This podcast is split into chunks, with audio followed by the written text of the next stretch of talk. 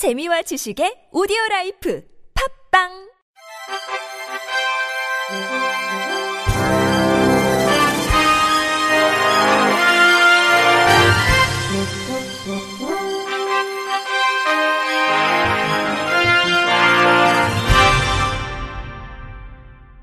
청취자 여러분 안녕하십니까? 12월 5일 목요일 KBIC 뉴스입니다.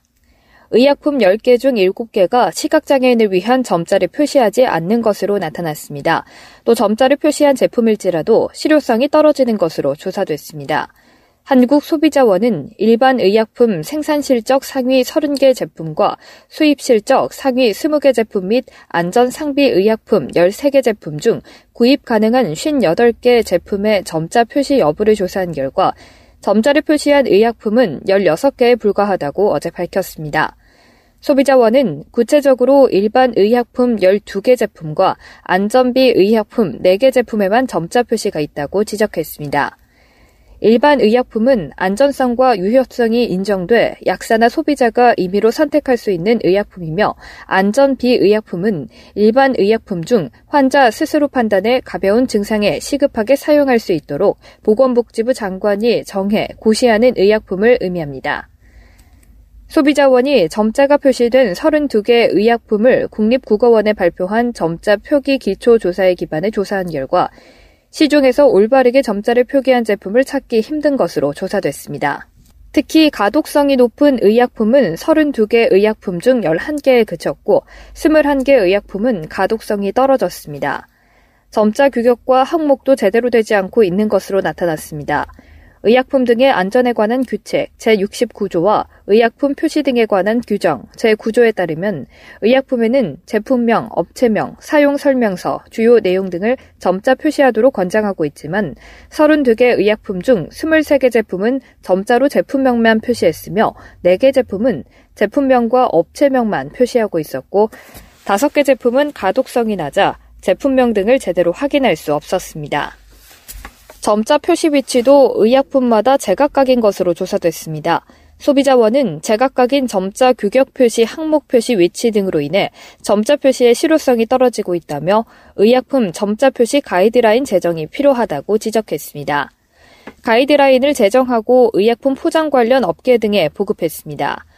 소비자원은 이번 조사 결과를 바탕으로 의약품 점자 표시의 활성화 및 실효성 제고를 위한 의약품 점자 표시 가이드라인 제정을 식품의약품안전처에 건의할 예정입니다.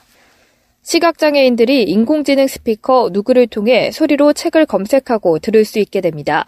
손터치 대신에 소리로 조작이 가능해 시각장애인의 정보 접근이 한결 편리해질 전망입니다. SK텔레콤은 시각장애인 전용 음성도서 제공 서비스인 행복을 들려주는 도서관에 인공지능 스피커 누구 적용 개발을 완료했고 한국시각장애인 연합회에 누구 스피커를 천대를 전달했다고 오늘 밝혔습니다. 한국시각장애인 연합회는 누구 스피커를 제공할 시각장애인과 시각장애인 기관을 선정해 무상으로 임대할 예정입니다.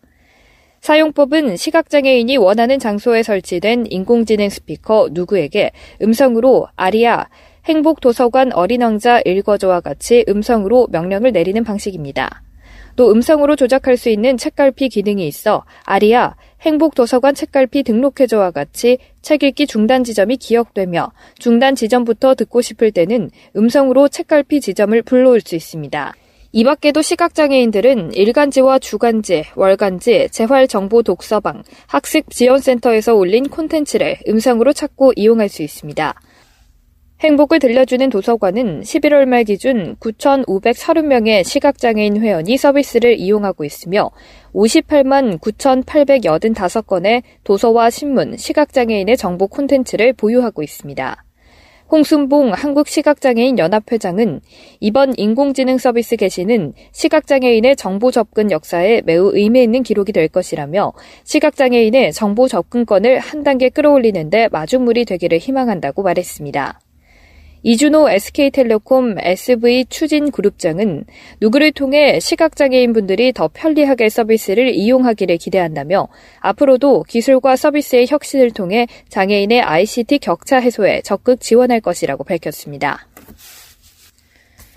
KT는 세계 장애인의 날에 맞춰 통화 수신자인 청각 언어 장애인을 위한 통화 연결음 서비스를 선보인다고 지난 월요일 밝혔습니다. 아울러 KT는 한국 노가인협회와 청각 언어 장애인을 위한 5세대 통신 커뮤니케어 사업 발굴을 위한 협약을 체결했습니다. 이번 협약을 통해 KT는 청각 또는 언어장애 고객을 위한 서비스인 링투유 청각장애 인사말을 무료로 제공하고 차세대 그룹 영상통화 서비스인 나르레 서비스 활용법을 안내합니다.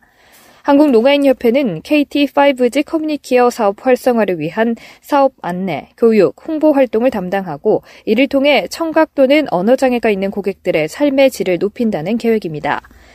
KT는 이날부터 청각 언어장애를 가진 수신자들을 위해 KT 부가 서비스인 링투유 인사말에 음성통화가 어려움을 알려주는 서비스를 선보입니다. 그동안 청각 언어 장애인의 경우 전화가 오면 주변인에게 대신 받거나 통화 거절 문자를 보내는 경우가 많았습니다.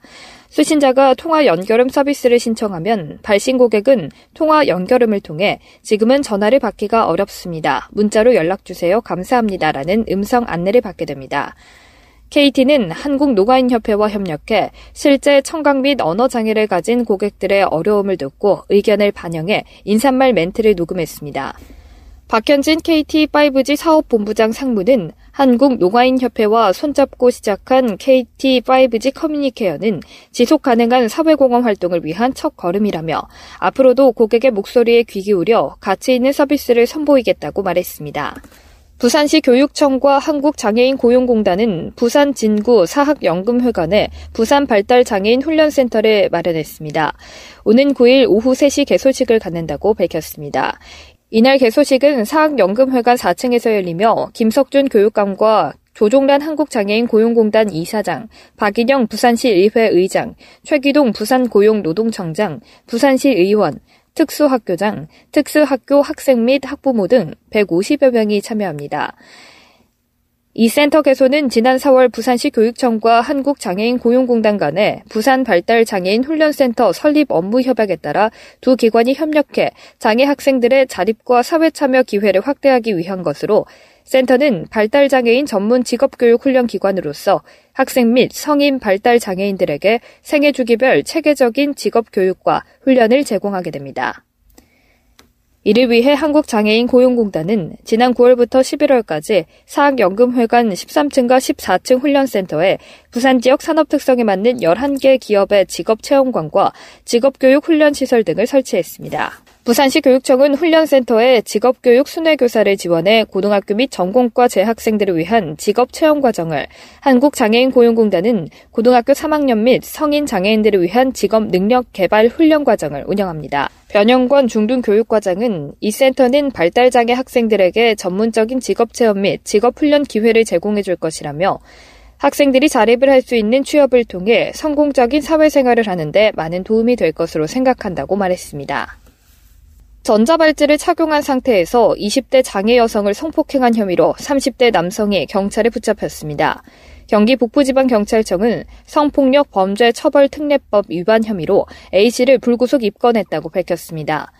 A씨는 지난달 27일 오후 5시께 의정부시의 한 DVD방에 평소 알고 지내던 20대 지적장애 여성을 데리고 간 뒤 성폭행한 혐의를 받고 있습니다. 사건 발생 사흘 뒤인 지난달 30일 피해 여성은 A씨를 찾으러 가서 피해 사실을 주장하자 A씨가 건물 옥상으로 달아났다며 경찰에 신고했습니다. 경찰이 확인한 결과 A씨는 성범죄 전과가 있으며 전자발찌를 착용한 상태였던 것으로 밝혀졌습니다. 그러나 경찰 조사에서 A씨는 자신의 혐의를 부인하고 있으며 이후 피해 여성도 신고를 취소한 상태입니다. 경찰 관계자는 장애인 대상 성범죄 사건의 경우 친고죄에 해당하지 않아 계속 수사한다면서 증거물과 관계자 진술 등을 다각도로 조사 중이라고 밝혔습니다. 끝으로 날씨입니다. 금요일인 내일은 전국이 맑겠습니다. 아침 기온은 큰 폭으로 떨어질 예정입니다. 내일 아침 출근길 옷차림 두툼하게 하시기 바랍니다. 내일 아침 최저 기온은 전국이 영하 16도에서 영하 2도 사이의 기온을 보이겠고, 낮 최고 기온은 영상 0도에서 7도가 예상됩니다. 이상으로 12월 5일 목요일 KBIC 뉴스를 마칩니다. 지금까지 제작의 안윤환, 진행의 박은혜였습니다. 고맙습니다. KBIC.